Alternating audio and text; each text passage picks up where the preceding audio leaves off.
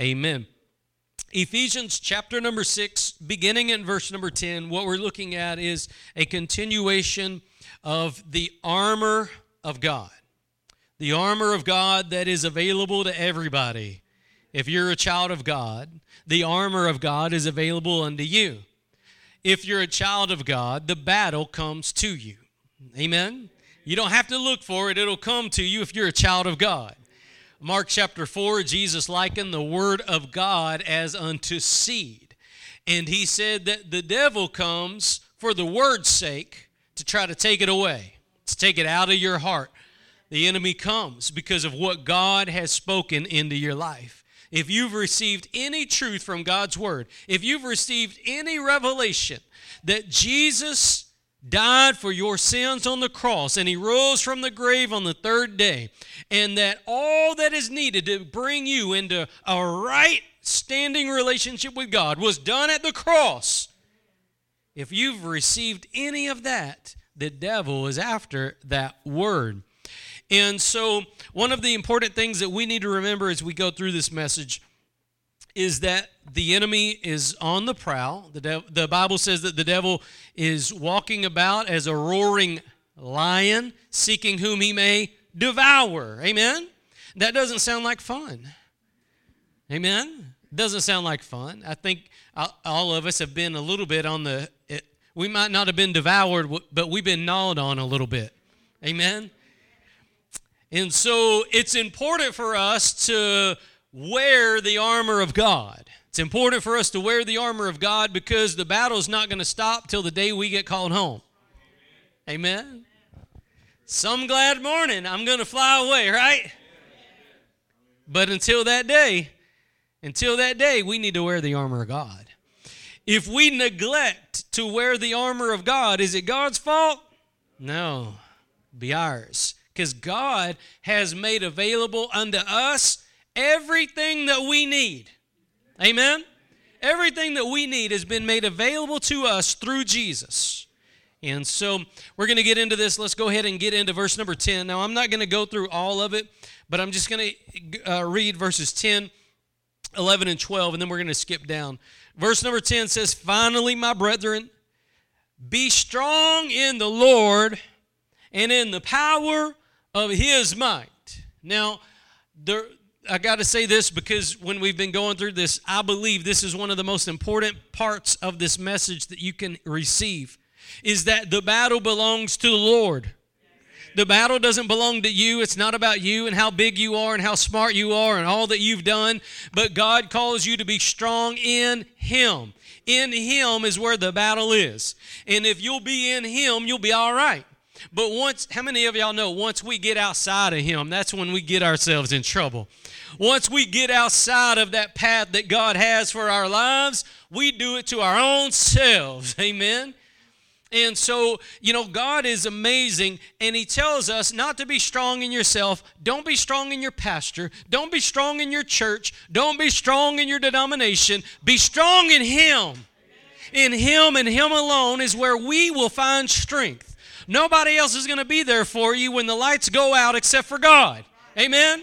When the bottom falls out, He still got you. Everybody else may walk away, but He never will. He said He'll never leave you and He'll never forsake you. Okay. So God calls us to be strong in Him. The most important part, like I said, it, whenever you're talking about the battle, whenever you're talking about the armor of God, the most important thing that we can remember is that the battle belongs to the Lord. Amen? I see too many people, they're like, ah, oh, it's a battle. Blah, blah, blah. Look, everything that we talk about, when you're talking about the armor of God, it all comes down to this one fact Are you resting in Him? Or are you getting outside of Him? Are you letting your guard down? Are you slacking? Amen? You'll hear me say this often, but you know, if you're not front sliding, what are you doing?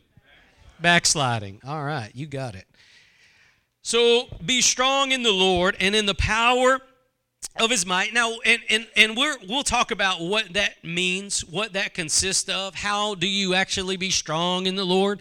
Um, and, and we've gotten into that before, but we'll touch on it again in a little while. But let's continue into verse number 11. It says, Put on the whole armor of God, that you may be able to stand against the wiles of the devil. The wiles are his tricks. That's his tricks.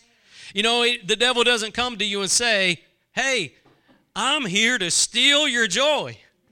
He doesn't say, Hey, I'm bringing a lie to you so I can take your peace. He doesn't say any of that. He tricks you, right?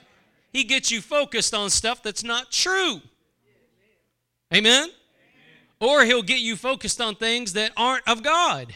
He'll get you focused. I've seen people focused on in, in a church one time. I've seen somebody get so cotton picking mad because somebody changed the color of the carpet without asking their family.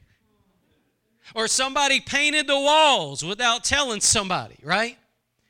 I've seen people get so upset. What is that? That's the enemy. That is the enemy getting people riled up about things that do not matter. Doesn't matter what the carpet looks like. In fact, most churches in the world don't have carpet. It's only in America that we, you know, are in luxury. Come on now. A lot of churches don't have air conditioning, but churches in America, churches in America, we fight over the thermostat more than we fight over doctrine. Get, get somebody all riled up because the thermostat's on the wrong setting, but it don't matter if you lie to them about doctrine. How messed up are we? Amen? We don't hold the truth like we ought to. Amen. A lot of churches in the world don't have roofs, don't have air conditioning, and don't have carpet. But they're churches. They're churches. Sometimes I think they might be a little bit prettier than us. Okay, so it says here to put on the whole armor of God that you can stand against the wiles of the devil. Again, that's his tricks He's not going to come at you in the front door. He's going to come in the back door. He's not going to tell you what he's doing. He's going to lie. It, it, says that the, the uh, false teacher is, is what? Is a wolf in sheep's clothes. Right? Because a, a, liar, a false teacher is not going to come out and say, hey, I'm about to lead you in error. I'm about to lead you in a ditch. I'm about to lead you into, you know, all the people that followed David Koresh right? He didn't tell them, hey, we're all going to die here. People that went to Jonestown or wherever, they didn't. It, what is it? The, the, the false teacher, the liar, the devil always comes with wiles, with tricks. So, how do we know? How do we know whether we're getting tricked? You got to know the real thing. You got to know the truth. You've got to know the Word of God in context. You've got to hold the Word of God more than you hold the Word of man, more than you hold the Word of tradition, more than you hold anything else. You've got to hold the Word of God. And if you hold that, God will hold you. God will hold you right. God will keep you in the right direction. A lot of times we'll get messed up.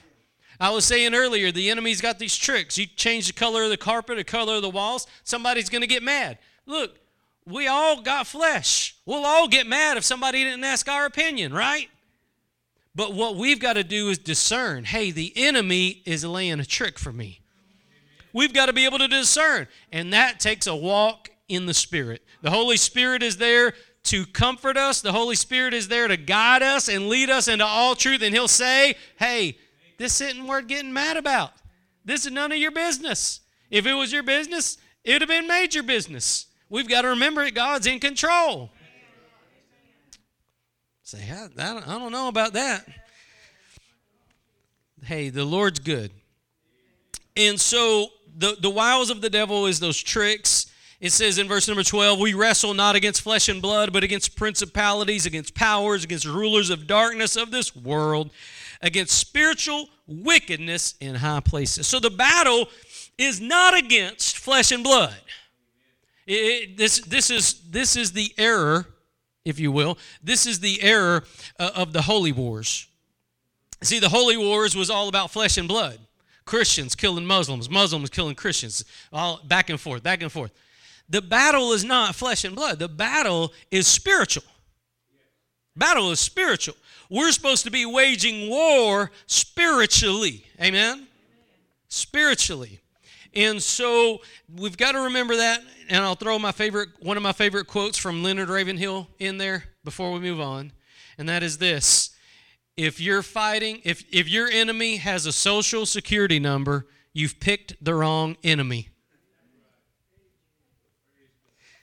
Because a spirit, uh, an evil spirit doesn't have a social security number, all right? It just means that that person is being manipulated by the devil.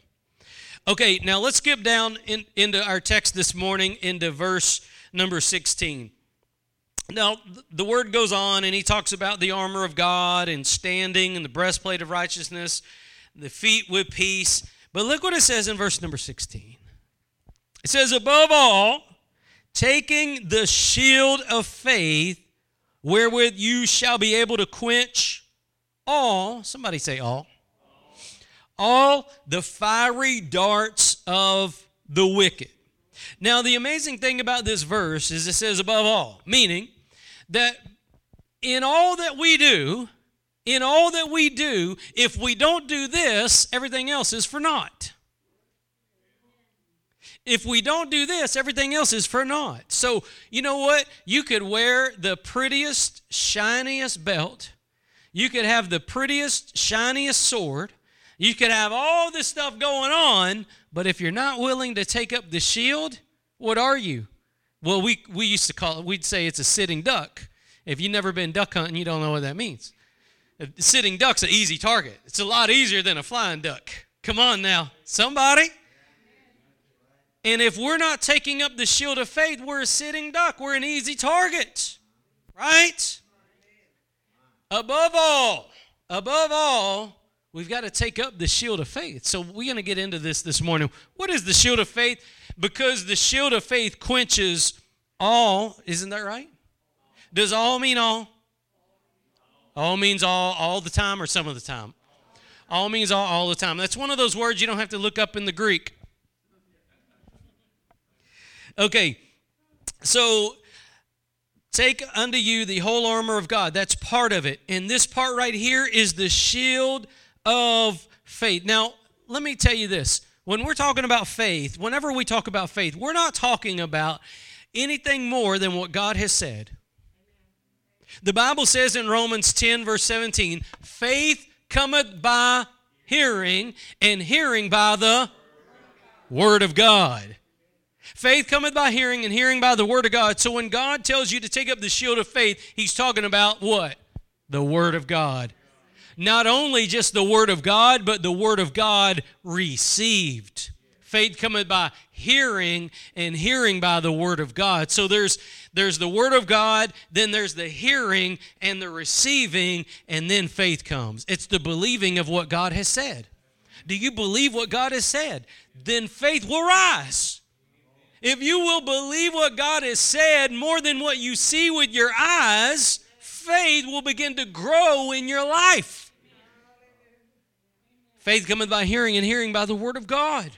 So when we trust what God has said is the final thing, it's the final authority. The buck stops with what God says. If we believe that and we receive what He says, faith will begin to grow in our life.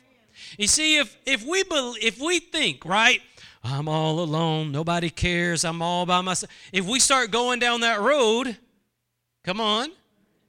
But if we believe beyond a shadow of a doubt that Jesus said, If I leave, I will send another comforter, and he will abide with you. If we believe it, then we know his abiding presence is in our lives all the time as believers. That I'll never go to a mountain, I'll never go through a valley without God going through it with me. Not only do I have His promise of the Comforter abiding with me and in me, but He said, I'll never leave you, I'll never forsake you. You won't have to go through the fire on your own. You won't have to walk through the valley of the shadow of death on your own. I will be with you. That's the promise of His abiding presence. That everything I face, I'm not facing it on my own. But what is this? What is this fiery dart that we were looking at in this passage? What is this fiery dart from the wicked? It says the fiery dart is doubt. The fiery dart is a lie. The fiery dart is anything to get you off of faith.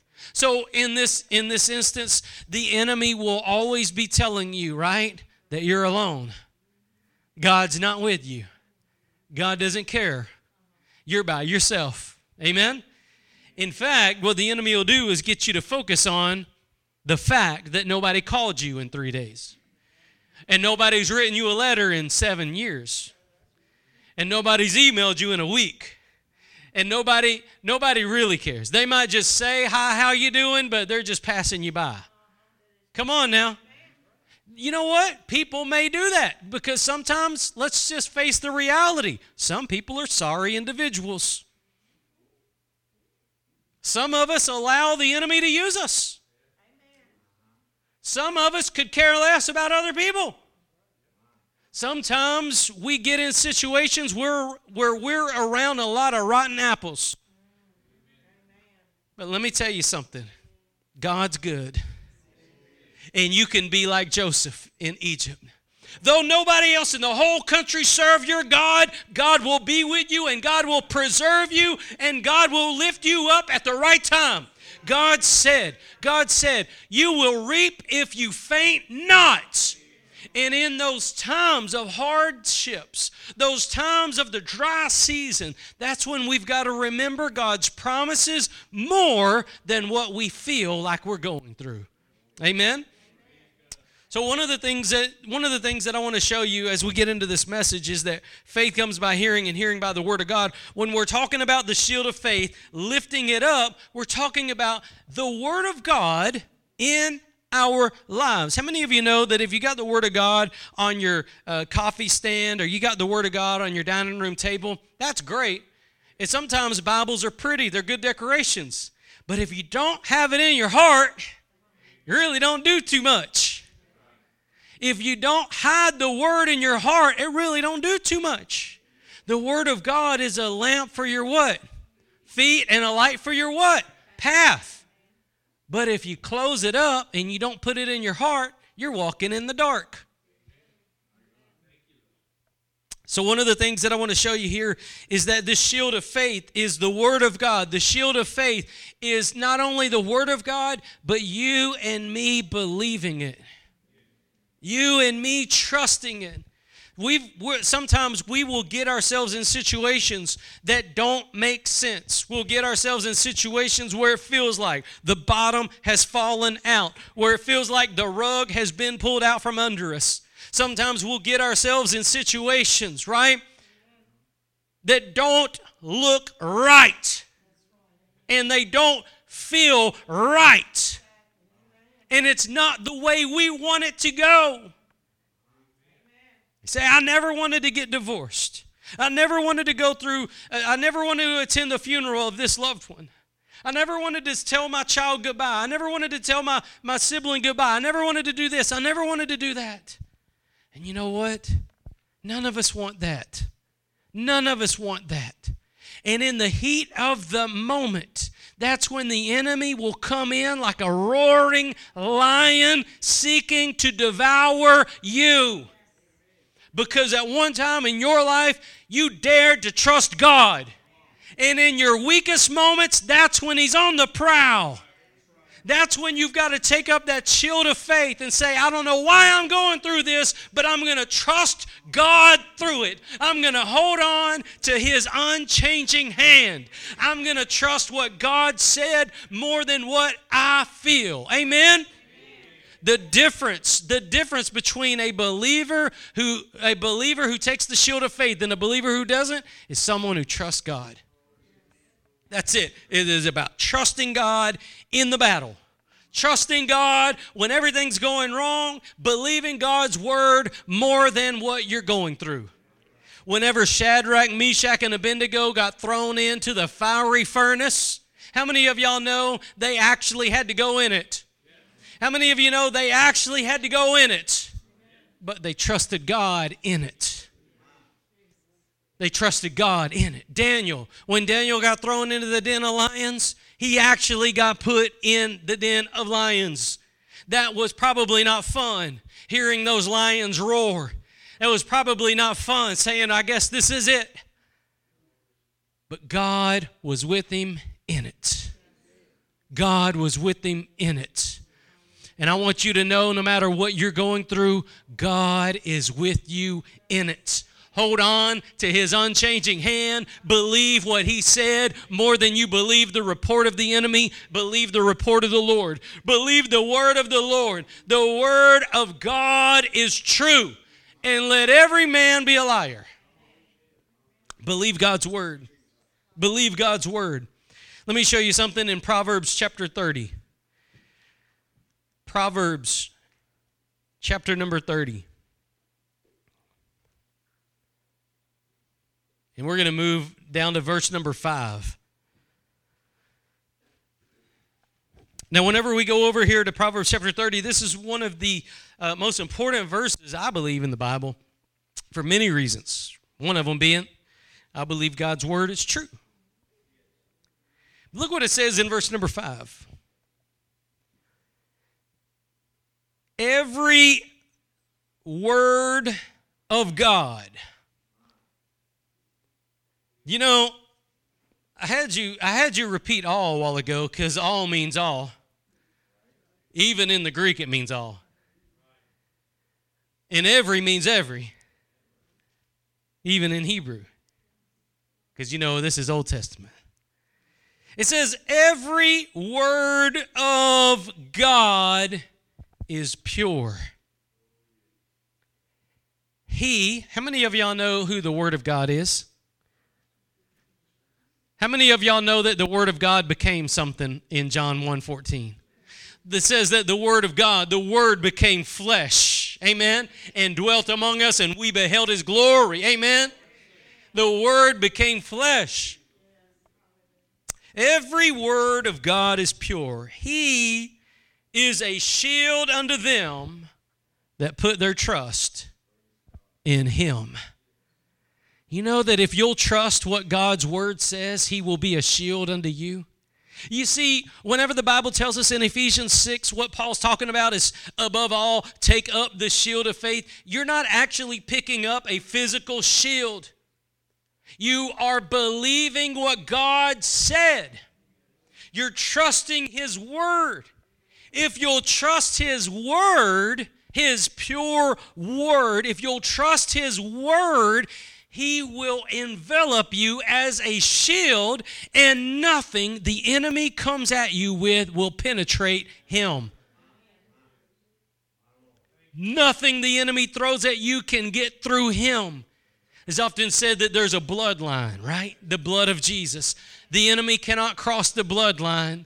The Bible says, Greater is he that's in us than he that's in the world. Amen? At the name of Jesus, demons flee. Come on, not at the name of anybody else, but at the name of Jesus. Come on now.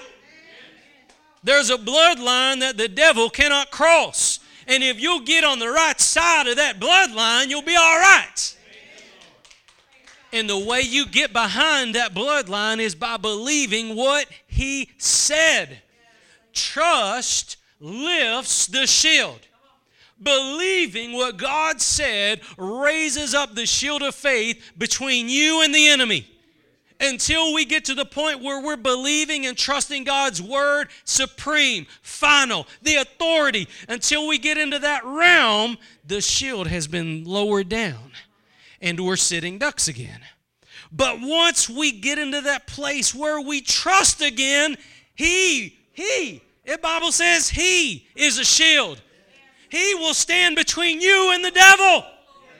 He will stand between you and every demon in hell.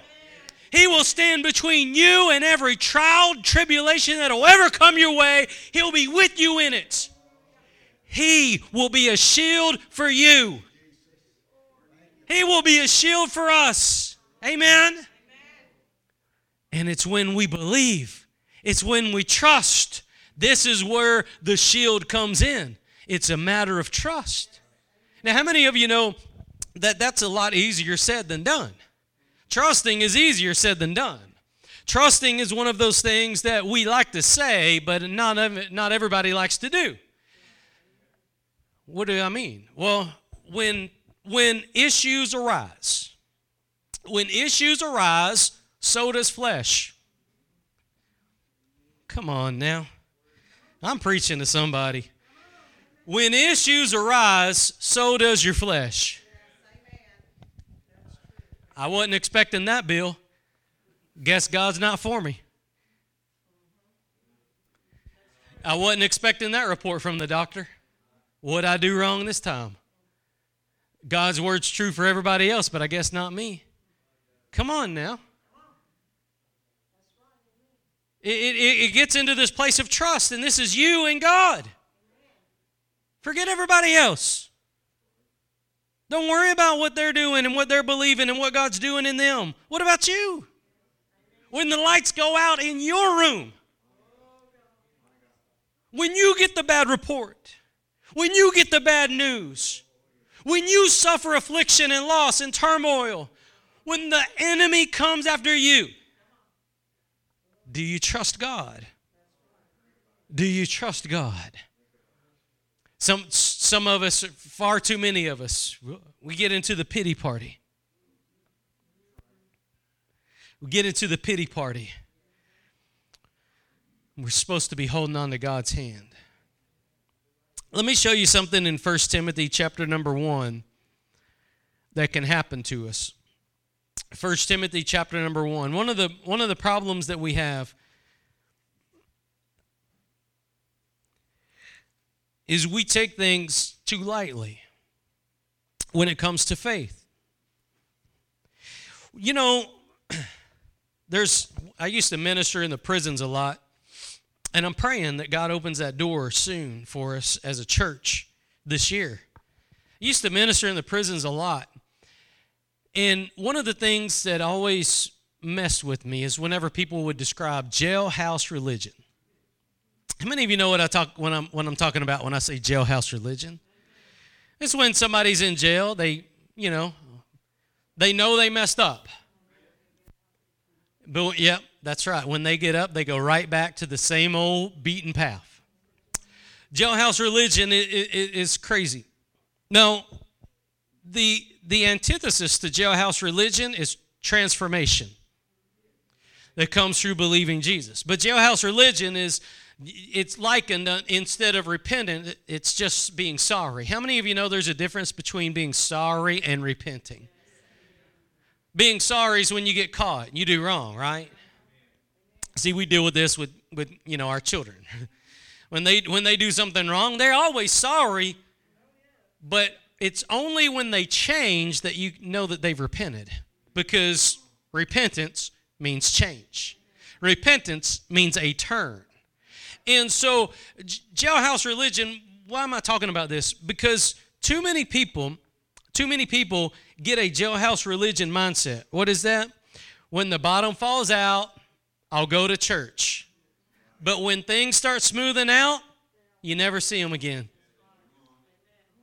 You see, it's not just jail. We pick on prisoners. It's not just.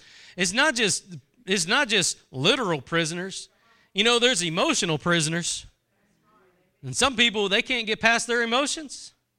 When their emotions are getting the best of them, you know what? They'll go in church. But when things start smoothing out, they they on the lake fishing. Right? And then when the boat gets repoed, they right back in church.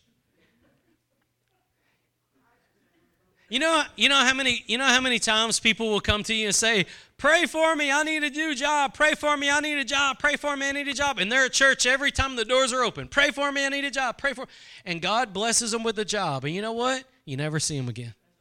Where are you at? Oh, I've just been working so much. I'm tired on the weekends. I just, you know. I heard one preacher say, you know, sometimes I thought about not praying for anybody to get a job.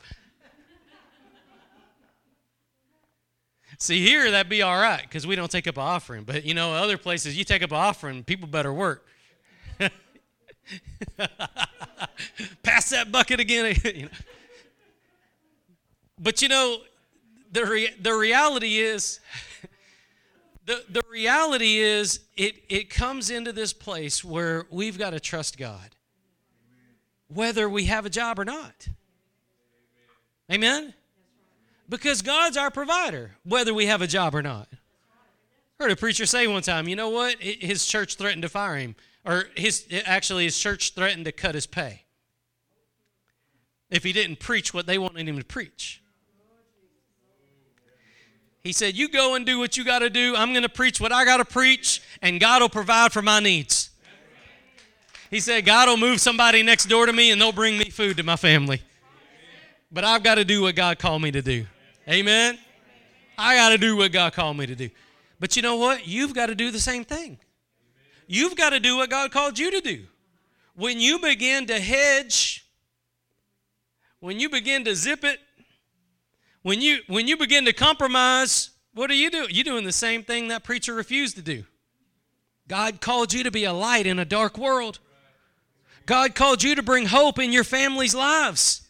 Do you know that all of us have family members that need Jesus this morning? All of us have family members that are that are in the throes of the devil. And you've got the answer they need.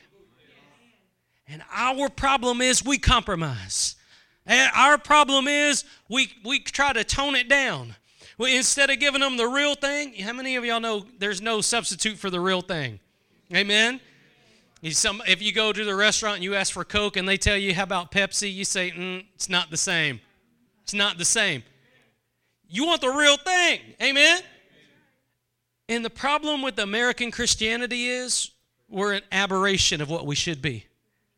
You know, there's in politics they say there's there's uh, people in name only, like Republicans or Democrats in name only. I mean, most everybody in Congress is just up there because they want to be a politician to get paid, right? But you know that there are Christians in name only? Christians in name only. You know, uh, one of my preachers where I grew up at, they, they used to say, you know, just because you grow up in church doesn't mean you're a Christian. Just because you grow up in a godly home don't mean you're a Christian. You've got to believe God for yourself. You've got to come to the end of yourself for yourself and believe on God for yourself. You've got to believe that your sins were placed on Jesus on the cross that if nobody else on earth believed God, he still would have had to go to the cross for your sins. You've got to believe that all the wrong that you've ever done, those things that would keep you out of heaven, you've got to believe that those things were put on him. And he did it for the joy set before him. He endured that cross. He despised the shame but He loved you and me. And we've got to believe that ourselves. And not only that He died for our sins, but that He rose from the dead on that third glorious day. Amen. On that first day of the week, he came out of that tomb alive, and the Bible says he's alive forevermore. He's the Alpha and the Omega, the beginning and the end. He was, he is, and he always will be. Amen? He is good.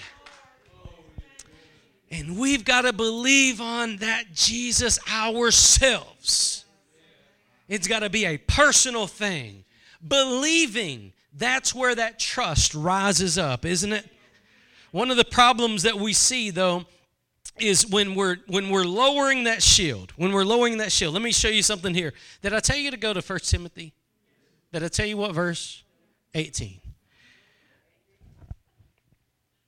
Go to verse number 18. 1 Timothy chapter 1 beginning in verse number 18. This charge I commend unto thee, son Timothy, according to the prophecies which went before on thee, that thou by them mightest war a good warfare. How many of y'all know that we started this out with spiritual warfare? How many of you know whenever Paul is talking to Timothy here, he's not telling him to get up a bow and an arrow? He's not, tell, he's not telling him to sharpen his, a, a physical sword. If he's charging us to put on the armor of God and it's spiritual, and he's telling us the weapons of our warfare are not carnal, but they're mighty through God, right? Over and over and over, we see the battle before us is not physical, it is spiritual. So we know, we know that when Paul is charging Timothy here, we know that he's talking about a spiritual warfare, right? A spiritual warfare. So he says he wants him to, be, to believe these things that they might war a good warfare. Look at verse number 19. Holding what? Holding faith. Holding faith. How do you hold faith? Believe, that's right. You stand on the promises of God. Standing on the promises of God. When you stand on the promises of God, when you hold what He said and you don't let it go, even when the lights go out, you say, But God, your word says that your word would be a lamp for my feet and a light for my path. And right now, everybody has turned their back on me. Everything I thought was up is down. Everything I thought was going right is going wrong. I cannot see right now, but I trust your word. I trust your word. Sometimes you get into those situations in life where you can't trust yourself. I don't know if you realize this, but Jeremiah says that, that your heart is deceitfully wicked. You have got to get to the point where you don't trust even your own self. You've got to get to the point where you trust God's word above your heart, above your feelings, above your thoughts. How many of you know that God's ways are above our ways? How are we going to tell God how it's supposed to be? We've got to trust God. Amen? The hardest thing for us is when we don't understand. We want to understand everything, but that's not how faith works. Faith works against understanding. Faith works in conjunction with trust, where we've got to join our faith to what God said and believe it even when we don't understand why we're going this way. Do you think Joseph understood why his brothers sold him into slavery? But did he doubt God? Do you think he understood when Potiphar's wife accused him of rape? Do you think he understood why he found himself in that dungeon? No, he didn't understand, but he trusted God in it. And I want you to learn from Joseph. I want you to learn from this man of God. I want you to learn that even when you don't understand, trust God.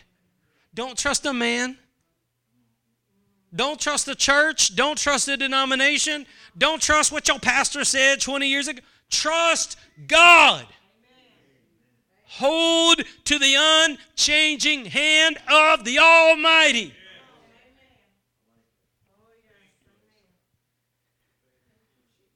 So it says in verse number 19, holding faith and a good conscience, which some having put away concerning faith have made shipwreck.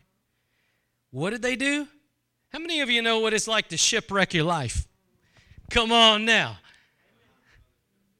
How many of you know what it's like to shipwreck your life? What he's saying is, some have put away concerning faith and they made shipwreck. What is that? That's when we stop trusting God and we begin what? Leaning on our own understanding again. Well, they just shouldn't have done it. They, they shouldn't have done that to me. But God said, forgive them. Well, I know, but they shouldn't have done that. They know, they know, they know how I am. They know me, and they know they shouldn't have done that. But God said, forgive them. God said, love your enemies. God said, pray for your enemies. Yeah, but they know what they did. How many of you know it's different when they know what they did? It's one thing if somebody cuts you off in traffic and they weren't looking, but it's another thing when they're looking and they do it on purpose. They know what they did. Sometimes you get people at work and they can get under your skin, right? They know how to get under your skin. You get somebody in the home that knows how to get under your skin, you get in trouble. You got a test on your hands. And the Bible says, lean not on your own understanding. Your understanding says, if I hit them hard enough, they'll stop doing it. Your own understanding says if I yell loud enough, they'll stop.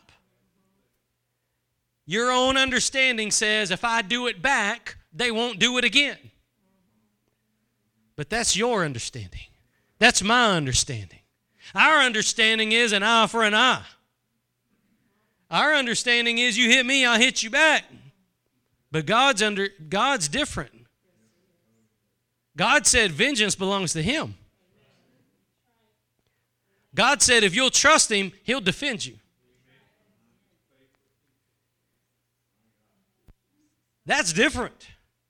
That is leaning on God, not on your own understanding. Trusting God. But too many of us have let go of faith and made shipwreck out of our lives. Too many of us have grabbed the reins of our own lives and run it right square into the ditch. Why? Because we did not take up the shield of faith, we let it down.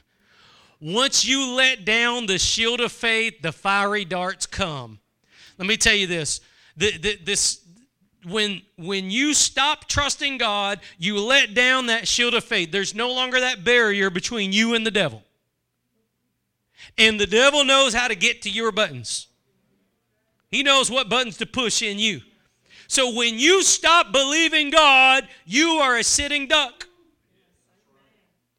When you stop trusting God, when you start leaning on your own understanding again, you are opening yourselves up to becoming deceived by the devil.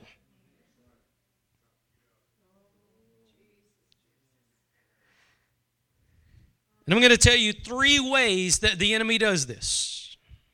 Three ways the enemy does this. Why three? Well, John chapter 10, the Bible says that the enemy comes to do what? Steal, kill, destroy. That's three. So the Lord gave me three. That's why. What is it? The enemy comes to the, the three things. Once your shield drops, these three things come under attack. God's plan for your life. God's plan for your life. God's purpose for your life. And the peace of God in your life. These three things will come under attack as soon as you begin to drop the shield of faith. Why? He comes to steal your peace. He comes to kill the purpose that God had for you and he comes to destroy the plan that God had set for you. Too many of us have gotten derailed, not because the enemy's greater, because the Bible says, Greater is he that's in us than he that's in the world. So if the enemy rises up against us, it's not because he's stronger. It's because we've let down the shield of faith. There's no longer a barrier between us and Him. Look, let me tell you something. The battle's not between God and the devil, the battle is between you and the devil. God has no equal. Jesus created everything. Every angel was created by God. The devil is a fallen angel. Therefore, at one time, he was created. He fell. But he belongs to God. If God snapped his fingers and said, Stop existing, he would stop existing now. But God is using him for his own purposes. God is using him for his own purposes. What purpose is that? Refining the saints. Go read, go read Peter. The trial of your faith. The trial of your faith. God is refining you and me. Every moment of every day, we're being tried and tested. Every single one of us are going through something. Some of us, the, the heat is hotter than others. But just wait a day or two, it'll reverse. We're all going through something. Amen? We're all going through something. And the enemy will, will seek to steal your peace, kill your purpose, and destroy that plan because he's after you. He's your enemy. He's your enemy. Now let's talk about this for just a second. What is this plan? The plan of God. You know, the enemy wants to get you off course. You know, the enemy wants to get you off course so that you'll shipwreck your faith. He wants you to follow, in other words, rabbit trails. What does that mean? He wants you to focus on anything other than the truth. He'll get you to focus on who started what and who did what and when did they do it and not the Word of God. You'll be more focused on things that do not matter hey, you know what? I, I, I enjoy politics, but I'll tell you this if you listen to po- politics on talk radio, it'll steal your joy. Tell you right now, if all you watch is Fox News or CNN or M- MSNBC or whatever, if you watch that kind of stuff, guess what? You're not going to have no peace. Why? Because the enemy has you distracted. The Bible says, guard your heart. If you're not guarding what comes into your heart, you know what's going to come out? It says out of the out of your heart is the issues of life. You know, if you don't guard your heart and you allow that stuff in, that's what's going to be that comes out. You're, you're, a, you're an in and an out kind of a person. And what you allow to come into your heart, and how many of you know if it comes in your eyes, it's going to come in your heart? Whoa, don't tell me what kind of movies to watch, Pastor. I'm not telling you what movies to watch. The Holy Ghost will. It's your fault if you don't listen to him. I can tell you this for a fact, Jack. He will not want you to watch stuff that's ungodly.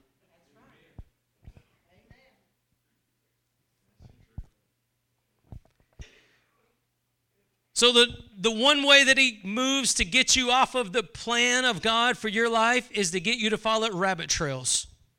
God's plan for your life, God's plan for your life is to use you. God's plan for your life is to use you. How many of you know I, I was I brought up this passage about Joseph? Whenever Joseph was sold into slavery and his brothers sold, how many of you know he could have easily easily followed that rabbit trail of hating his brothers. And would he not have missed that plan of God? He would have missed it big time. Bitterness, bitterness will disqualify you from the plan. Bitterness will disqualify you from the plan. How do you not grow bitter? Keep your eyes on Him. How can you grow bitter knowing what he went through? What did we go through? The Bible, one of my favorite chapters is Hebrews chapter 12. And in Hebrews chapter 12, one of, the, one of my favorite passages is Consider him who endured what? Such contradiction in himself. What is that? God bearing our sins. That contradiction we will sing about for all of eternity. That's more of a contradiction in one sentence than we'll, we'll be singing about it for all of time. Till there is no more time. We'll be singing about the lamb that was slain. That contradiction. Consider what he went through, and it will change your outlook. You know, one of the we we were we've talked in the past about um, you know whenever I was a kid, uh, Sister Kim reminded me of this this week. We, whenever I was a kid, we used to get chickens and we would draw lines in the dirt and hold their head to it, and it would hypnotize them. I don't know if you've ever seen that before. It's amazing. Well, I had this one rooster that would always pick on me. And I'm not going to say who, but somebody taught me to do this.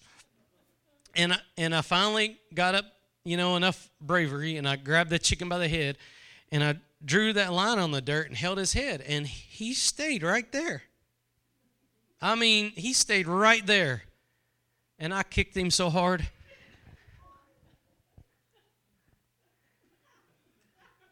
You know what I did? He was distracted. He was distracted and he never saw the kick coming. And when you allow the enemy to when you allow the enemy to distract you, you will never see his kick coming. You will be totally oblivious to the fact he's setting you up. You start watching things you shouldn't watch, listening to things you shouldn't listen to. Doesn't matter how, you know, innocent it seems at the beginning. If it's not God, it's not God. And the devil will do anything to get you to fix on anything that's not God. He'll get you to focus on country music or something. I don't know. He'll get you to focus on anything that's not God. And I'm not picking on, I mean, he'll get you to focus on anything. But that distraction in your life, if you allow the enemy to distract you, you won't see the kick coming. Okay? The second thing is the purpose of God for your life. The purpose of God for your life is to glorify God. Your purpose in life is to glorify God, to believe Him. When you believe Him, you are glorifying God. The chief end of man is to glorify God. Will you trade your heavenly calling to pursue worldly things? How many people have traded the purpose of God for their life and they've traded it for worldly things? If God has given you the ability to be a painter, be a painter to the glory of God. If God has given you the ability to be a singer, sing to the glory of God. If God has given you the ability to be a bricklayer, lay bricks to the glory of God. Whatever God has given you to do, do it for God. Do it for His name's sake. Do it to further His kingdom. You're not around people that work by happenstance. You're not there just to be there. You're not there occupying time. You're there because God placed you there. God has a purpose for your life. Don't exchange the divine purpose for your life for a worldly thing. The people that are your family members, you might wish they weren't, but God made them your family members for a reason. Because you might be able to speak into their life. You're going to be around them more than others will. You're going to be around them to the point where you can tell them, don't give up. God still loves you. God hasn't given up on you. If you don't give up on you, remember, God didn't give up on you. And you can tell them, you see, the things in our lives are there for a purpose. Think about this. keep going back to Joseph. Whenever Joseph was accused of attempted rape of Potiphar's wife and he was thrown in prison, y'all remember there was a couple of people there, right?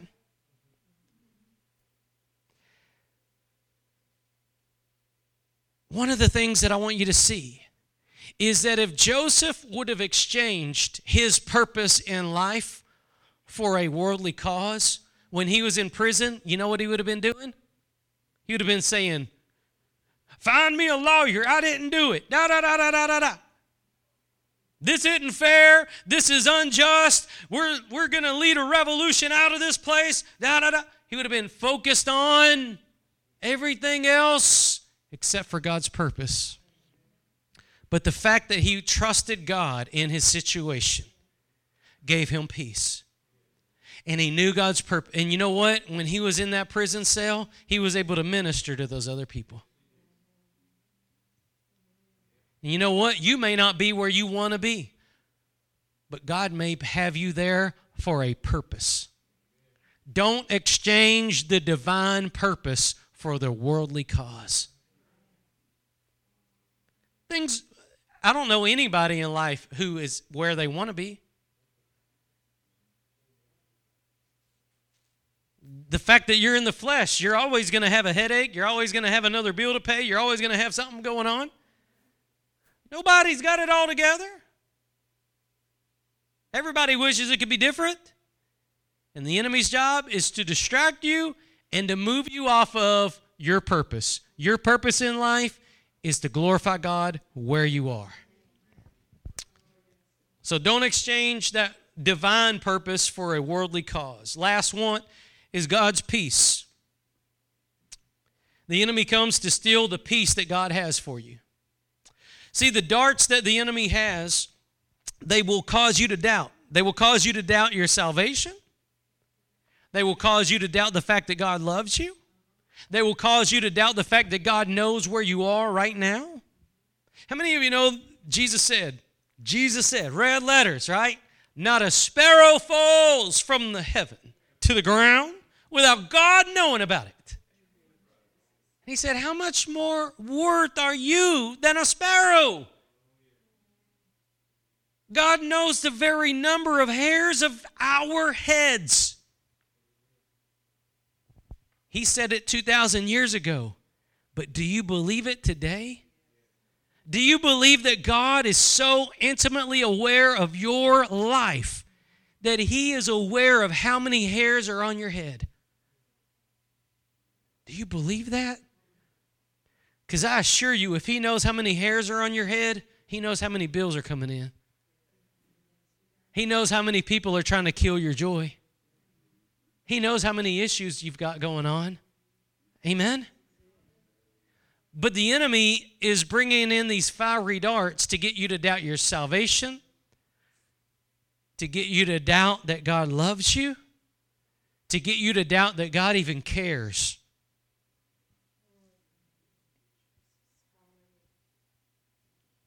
Another, another fiery dart is he gets you to doubt that God answers prayer.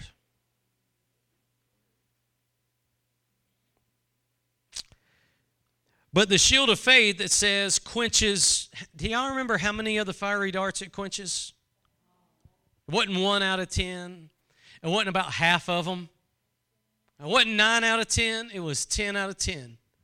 If you'll take up the shield of faith, the Bible says it will quench all the fiery darts of the wicked. Quenching. How many of you know when something has been quenched, it has no more power. Some of you just got a revelation on quenching the spirit.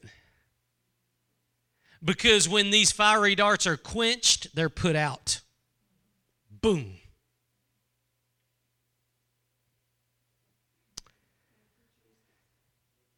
What if the fiery darts hit me? What you going to do? How many of you know that we're not perfect? Sometimes we allow our defenses down. Sometimes we go down the wrong road. Some of us have been down the wrong road longer than others. But God's mercy and grace is sufficient. So, what do we do if we've been hit by the fiery darts? What do we do if we've been hit by the fiery darts? Well, let me tell you a story. Let's go over to Numbers 21. We'll close right here in Numbers 21. Let me tell you a story over here. We're talking about fiery darts. And I'm going to tell you about fiery serpents. In Numbers 21, beginning in verse number 6.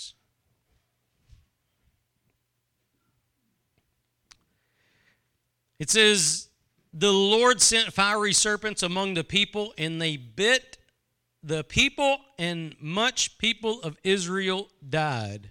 What you have in this is when people had gotten distracted from God's promise, they began to get disgruntled.